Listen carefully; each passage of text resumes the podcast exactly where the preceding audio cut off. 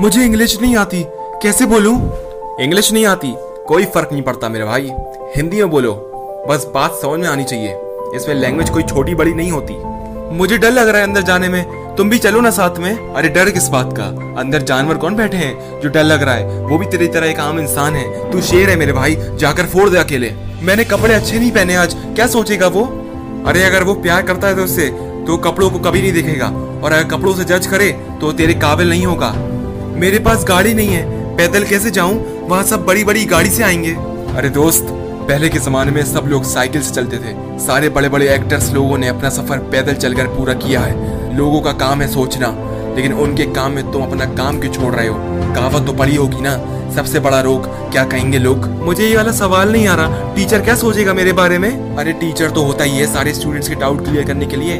और अगर तुम पूछ लोगे सवाल को कम से कम टीचर की नज़र में तो आ जाओगे और चाहे सवाल छोटा ही हो लेकिन तुम सिर्फ़ उस पीरियड के लिए बेवकूफ़ बनोगे। लेकिन एग्ज़ाम में तो तुम सबकी फाड़ दोगे।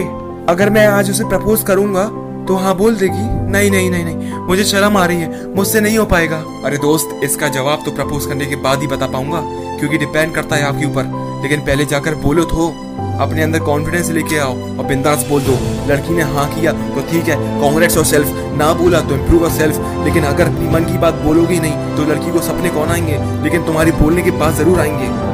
बस जाकर बोल दो बिंदास। तो आज से अपनी शर्म को कंट्रोल प्लस डिलीट दबा डालो।